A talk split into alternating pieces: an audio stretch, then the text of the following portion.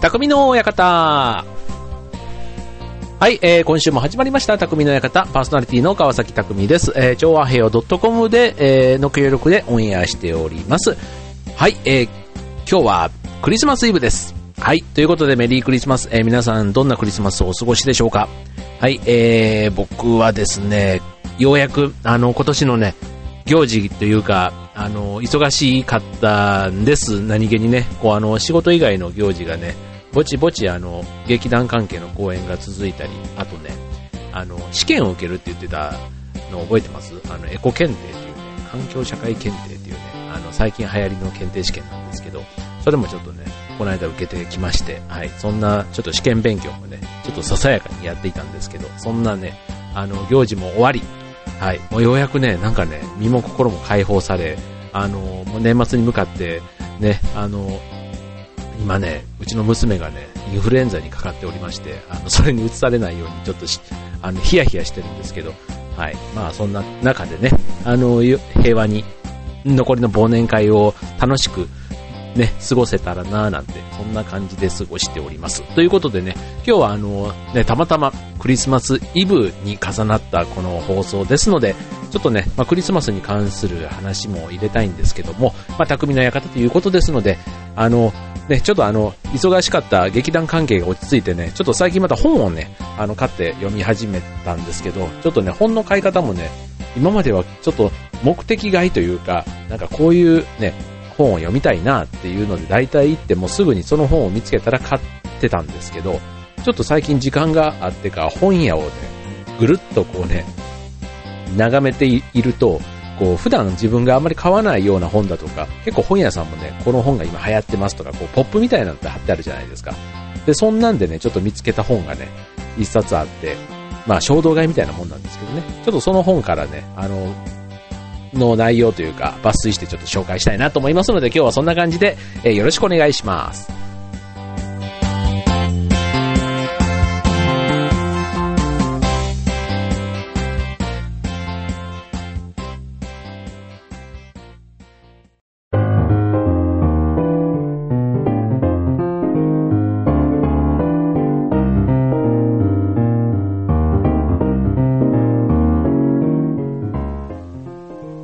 はい、ということで、匠の館クリスマススペシャル。って勝手にクリスマススペシャルと言っていますけども、特に音楽も何もクリスマスっぽくなく、あの、いつも通りですいませんという感じなんですけど、はい、えーと、まずあの、一つ目の、えー、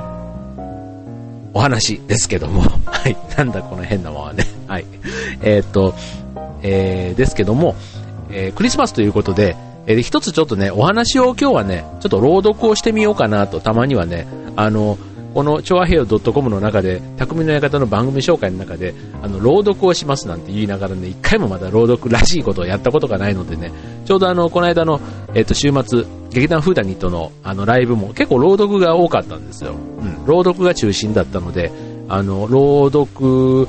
をね、あの、ぜひ、ちょっとどんな感じでやってるのかなっていうのもね、あの、聞いていただければな、というふうに思いますので、今日はね、クリスマスということで、クリスマスにちなんだ、朗読、うん、アンデルセンのもみの木というね、お話知ってますか？もみの木。アンデルセンというのはね、ちなみに僕が住んでいるあの千葉県船橋市の、あの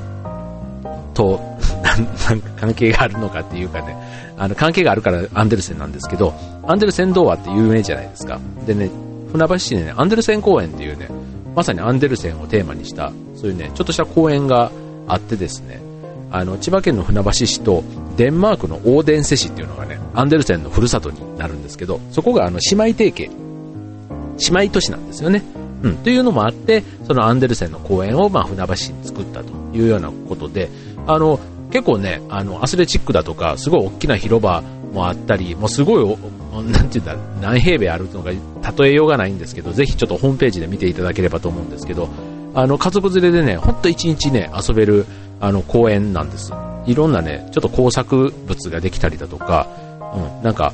あのー、なんだろう、そういうアンデルセン童話の中の親指姫の体験をね、こう衣装をつけて、そういうアンデルセンスタジオみたいなね、ところでね、その親指姫の、こう、ちょっとした自分が登場人物となれる、そんなね、あの、施設があったり、うん、あの、噴水あり、ね、大きなね、オランダにあるような風車があったりだとか、うん、とにかくね、ほんとね、あの、自然もいっぱいの、うん、素晴らしい公園が、千葉県船橋市にはあるんですけど、はい、そんな前置きはさておき、えー、今日はね、もみの木を、えー、ぜひ、朗読をしたいと思います。聞いてください。アンデルセン、もみの木。昔々、ある森の中に小さいもみの木がありました。あ、僕の頭の上をまたウサギが飛び越した。嫌だな。早く大きくなりたいな。もみの木は上を見上げては大きい木を羨ましいと思いました。お日様がそれを見て言いました。焦らないでもいいよ。いつか嫌でも大きくなるさ。それよりも若い時を大事にするといいよ。でも小さいもみの木にはその意味がよくわかりません。クリスマスが近づくと森の若い木が次々に切られました。ねえ、スズメさん。あの木たちはどこへ行くんだい？あれはクリスマスツリーになるのさ。キラキラしたモールや玉で飾られてそりゃ綺麗になるのさ。ふーん。僕も早くそんな風になりたいな。それを聞いてお日様は言いました。この広々とした森で、お前は若い時を楽しんでおくといいよ。やがてもみの木は大きくなり、美しい枝を広げました。とうとう、ある年の冬、木こりがこのもみの木に目を留めました。いやー、クリスマスツリーにぴったりだ。もみの木は切られて、町に運ばれ、ある家に買われました。絵や置物のある立派な広間に、もみの木は置かれました。さあ、ツリーを飾ろう綺麗に飾ろう子供たちのはしゃぐ声が聞こえます。もみの木は胸がドキドキしてきました。あ、鈴がついたぞ。ろうそくも灯った。サンタクロースの人形もある。星もあるぞ。自分につけられる飾りに、もみの木は目を見張りました。メリークリスマス子供たちはツリーの周りで歌ったり踊ったり、その賑やかなこと、そしてみんなでクリスマスプレゼントの包みを開きました。わーい。いいな。嬉しいな。これ私、欲しかったの。しばらくして子供たちはツリーの飾りを分けてもらいました。鈴だの、モールだの、それぞれが好きなものをもらいました。次の朝、この家の使用人が枝だけになったもみの木を屋根裏部屋に片付けました。暗いし、一人で寂しいな。それに寒い。もみの木はブルッと身震いをした時です。ネズミが飛び出してきました。あ、もみの木さんだ。クリスマスは終わったのね。僕たちに昨日の話を聞かせてよ。うん。じゃあ聞いてね。もみの木は少し元気が出てきました。クリスマスの話をいろいろした後、自分が育った森のことも話しました。面白いね。それで、それから？ネズミたちは熱心に耳を傾けました。でも、幾日かすると飽きてきて、もっと別の話がいいよ。ベーコンやチーズがあるところはどこかな？そんなことは僕知らないんだ。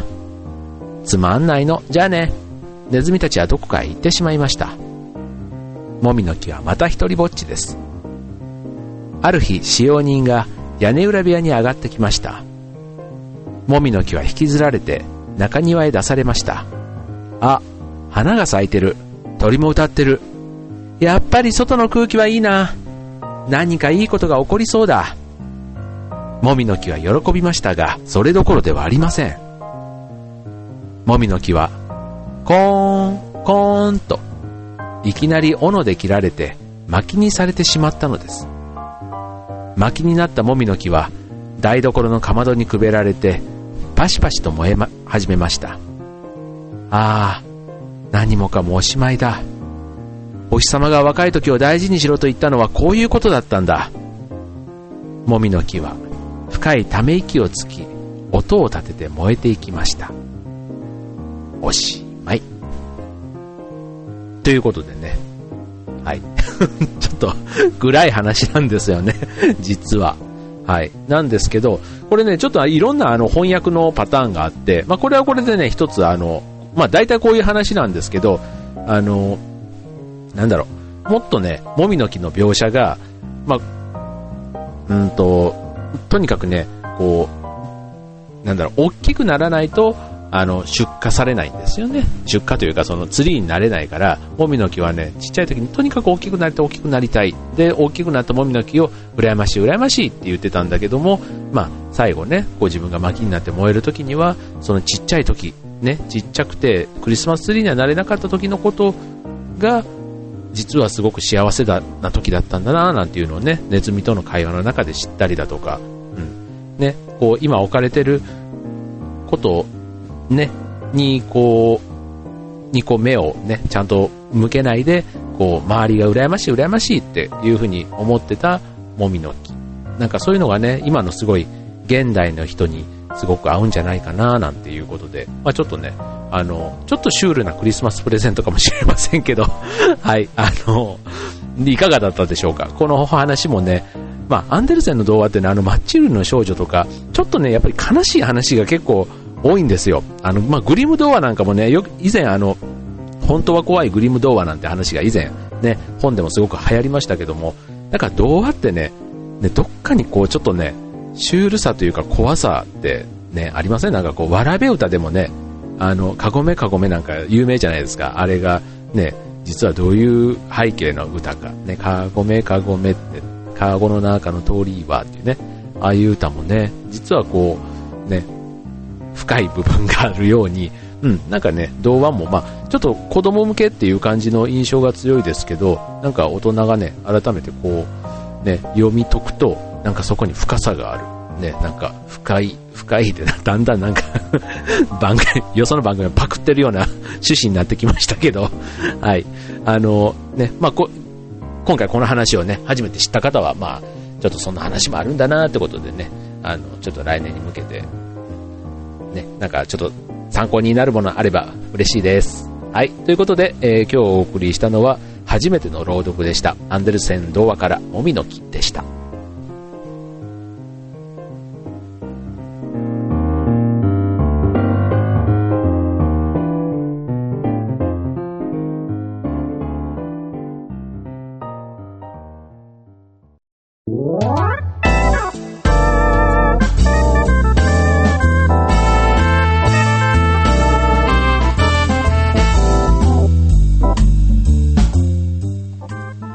はい、えー、続いてのコーナーですけども、えー、っとね、さっきはもみの木ということで、えー、っと動画をお聞きいただきましたけども、えっ、と、今日はね、ちょっとそういう本とか物語、お話という、そんなテーマでね、えー、匠の方をお送りしていきたいと思います。はい。で、続いてのコーナーですけども、あの、さっき冒頭でも、えー、オープニングでお話ししましたけども、あの、最近ね、まあちょっと講演がね、続いてるとね、どうしてもね、台本を見てる機会が多くて、まあ、覚えないとダメっていうのもあるんですけど、あの、なんか頭の、そういう記憶のメモリーのね、あのー、部分は結構台本のセリフでこう埋まってる感じがあるんですけど、ちょうど今はまさにそれが解放されて、あの、それ以外のね、なんか知識も入れとかないと、なんていうふうに思ったりしてるんですけど、はい。で、そんなわけでちょっと本屋に行って、いつもと違うコーナー、ブルッ、ブルブルッとじゃない、ブラッとこう歩いて、ね、あの、ちょっと買った本が、えー、宮田玉樹さんという方のね、時々意味もなく、ずんずん歩くという、もうね、タイトルもなんだこりゃって感じなんですけど、あの、でもね、えっと、えっと、初版がね、2年前ぐらいなんですかね。で、今もね、結構じわじわ売れていて、たまたま、あの、僕のよく行く駅の本屋さんで、あの、平積みで今も売られていたんで、あーと思って、ちょっと買ってみたんですけど、もう買ったのは、なんとなく、このタイトルにビビッとなんか惹かれたからっていうだけなんですよね。はい。なんかね、今回こういうのをね、なんか、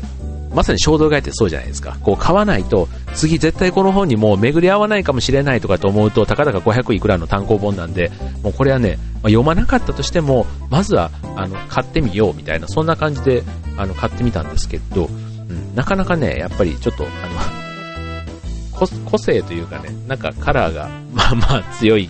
本かなっていう感じはしたんですけど、結構ね、笑います。あの、電車なんかで読んでてもね、結構こう、ぐーってこう笑ってしまうようなところがあって、あの、はっきりで周りから見たら気持ち悪いおっさんになってるんですけど、ね、その中で、あの、なんか、結構ね、何気ないものを楽しむ、何気ないものをというか、何気ないもので楽しむやり方を知ってるっていうのかな。うん、だから普通の人だったらなんかこう見逃すようなものを捕まえて、僕はこれに対してこう思ったみたいな、なんかそういう描写が多いですね、話の中で。うん。だからね、ちょっとこの本の中でもね、特になんか面白、特にというかね、面白かったっていうとなんかすごく前振り的に期待させてしまうんですけど、うん。あの、なんか台湾旅行に行った話が載っててですね、でその中で、あの、なんか本、えっ、とね、台湾の人は日本人が好きみたいなんですよね。あ、でもね、僕も台湾一回行ったことあるんですけど、確かにね、あの、日本人に対してすごく好意的というか、あの、日本語をね、すごく喋れる方も多いんですよ、台湾で。うん。だからね、日本語でも、特に年配の方ね、年配の方は、あの、ね、昔の、やっぱり、昔日本語を使ってた、ね、土地だったんですよね、台湾ってね。そう。だから、日本語を、ね、使えるあの、特に年配の方が多かったりで、結構道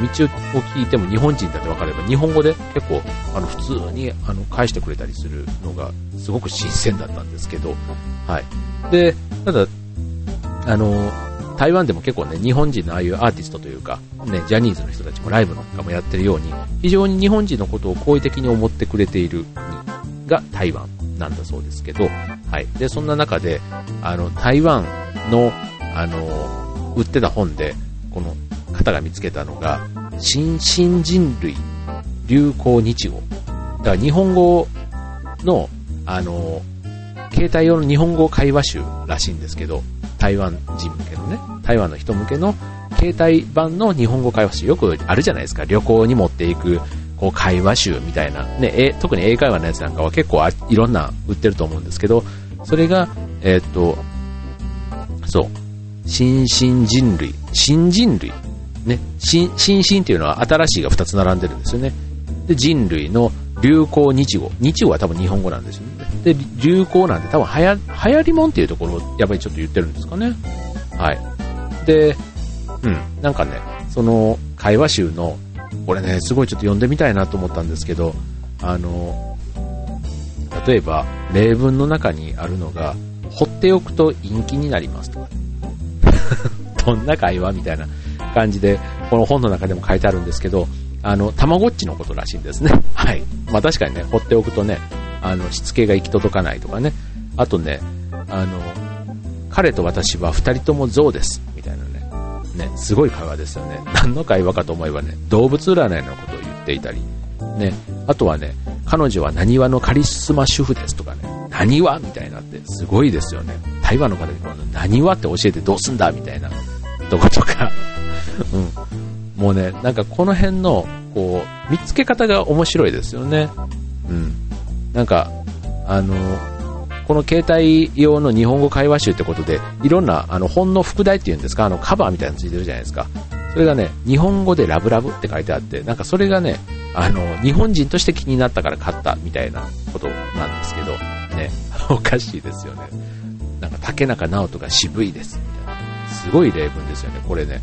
あの、なんだろう。ね、竹中直とか渋いですと台湾の人が日本に来た時に、その例文を使って何を使うんでしょうね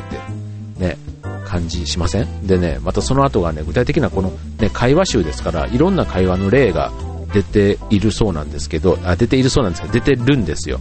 でね、なんかその例がね、いくつか書いてあってね、例えば、一つが、じゃあ A さん B さんの会話で言っていきますね。えっと、A、ねえ、B、うん。A、どこかで会ったことなかったっけ ?B、そんなことないでしょう。A、お茶でもどうですか ?B、結構です。っ て何なんでしょうね、これね。あの、なんかありそうなんですけど、これね、ね、台湾の人が日本に来て、この会話をね、み、なんだろう、どこで使おうとするのかというか、何の参考になるんだって感じしません？なんか。ね。しかもね、なんか、いきなりお茶でもどうですかって、これ日本人が喋ってもね、かなり違和感あるじゃないですか。それをね、それ異国の方に、あの 教えるっていうのもどうかなって思いましたし、うん。あとね、例えば、じゃあ、ちょっと A さん B さん続けていきますから、ちょっとあの、声の調子というか、雰囲気でもね、あの、読み取ってくださいね。はい、例文の一つです。もう我慢できないわ。俺がどうしたっていうのこのままじゃ私はダメになっちゃう。わけを言えよ。とにかくが満足できないの。本当のことを言ってくれよ。ってどうですか、これ。あのね、別にあの、変な、あの、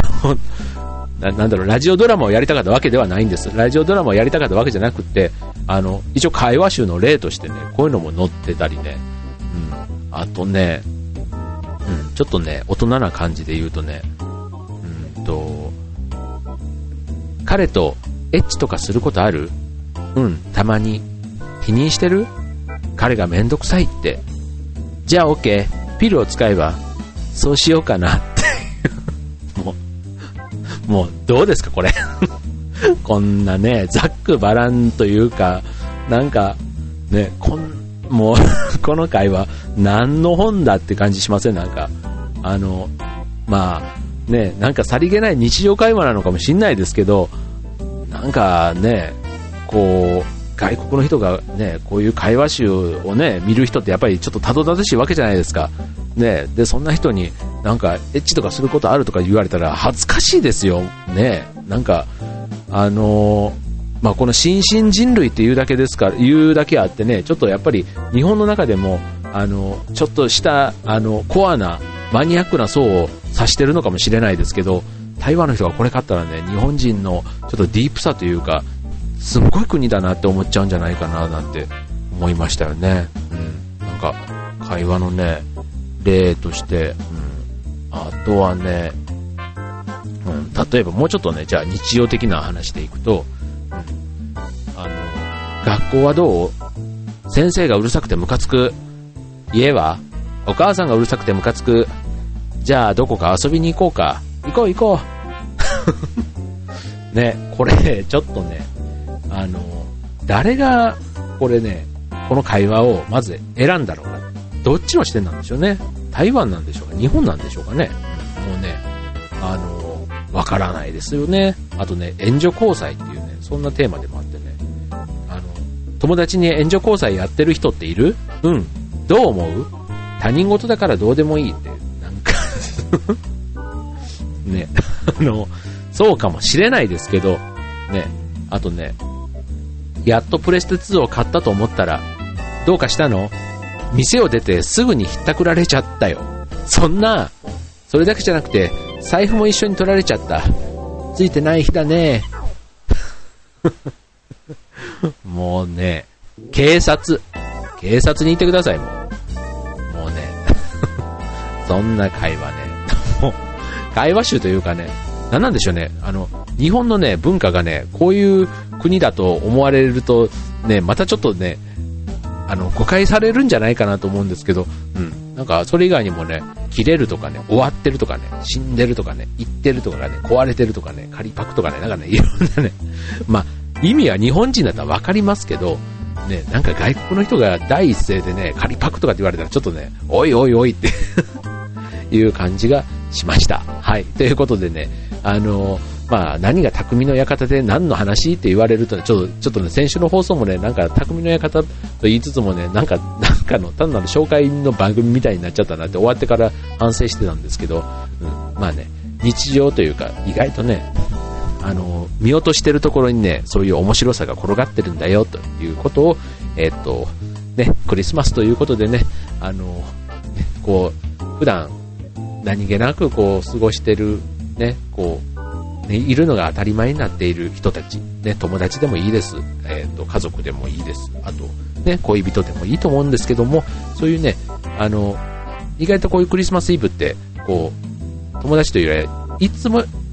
こうなんか親密にしてる人たちとまあまあ過ごす感じだと思うんですよね。僕なんかも家族で今過ごそうと思ってますし、ね、なんかそういう家族とね、お互いこう大事にしてる、したい時間としてね、ちゃんとクリスマスなんかは自分はそういう過ごし方をしたいななんて思ってるんですけど、あの、で、それぞれ、ね、彼氏彼女がいる方はそういう、ね、相手、パートナーにね、対してこう、プレゼントも送ったりするでしょうし、ね、ちょっと普段言えないようなね、なんか、こうさりげない感謝の気持ちなんかも送ってみてもね、あの、嬉しいんじゃないかななんていうふうに思います。はい。ということで、えー、匠の館、えー、今日は、もみの木の、アンデルセンドはもみの木の話と、えー、時々意味もなくずんずん歩くという、えー、宮田玉樹さんという方のね、単行本から、えー、日常を見逃してる中に面白いものもありますよという、そんなことでお送りいたしました。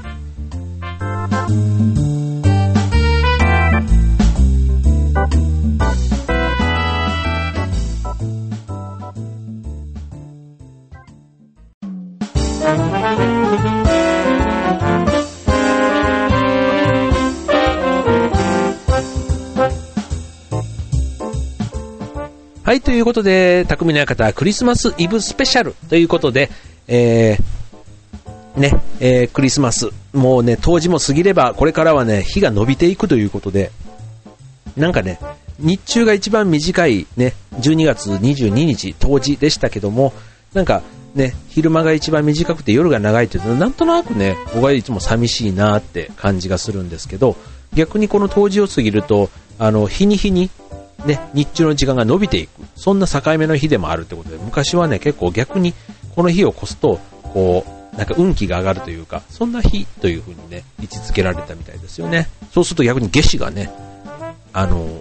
どんどん日が短くなっていくってなんか寂しい気もしますけども。うん、確かにね、なんか夏至過ぎて、まあね、これから夏本番という中でも、ね、夏至は6月でしたっけ？うん。かな？ですよね。ん？違う？うん？うん。ね。ということで、なんかあの、当時にはそんな意味があるんだそうですよ。はい。で、えっ、ー、と、今年の匠の館は、えっ、ー、と、今日のこの放送を入れて残り2回ということになりました。次回は大晦日のオンエアとなります。はい。えー、ね、今年8月から、えー、放送始まりましたけども、どうも皆さん本当聞いていただいてありがとうございます。はい。あのー、で、あのー、iPod のね、あの登録、なんだ、えー、ポッドキャストですか。あれの登録なんかもね、120人ぐらい今登録いただいてるんですかね。はい、本当あの、まだ知らないどこのどなたかはわかりませんが、本当聞いて、いつも聞いていただいてありがとうございます。はい、あの、ね、先日、あの、やった、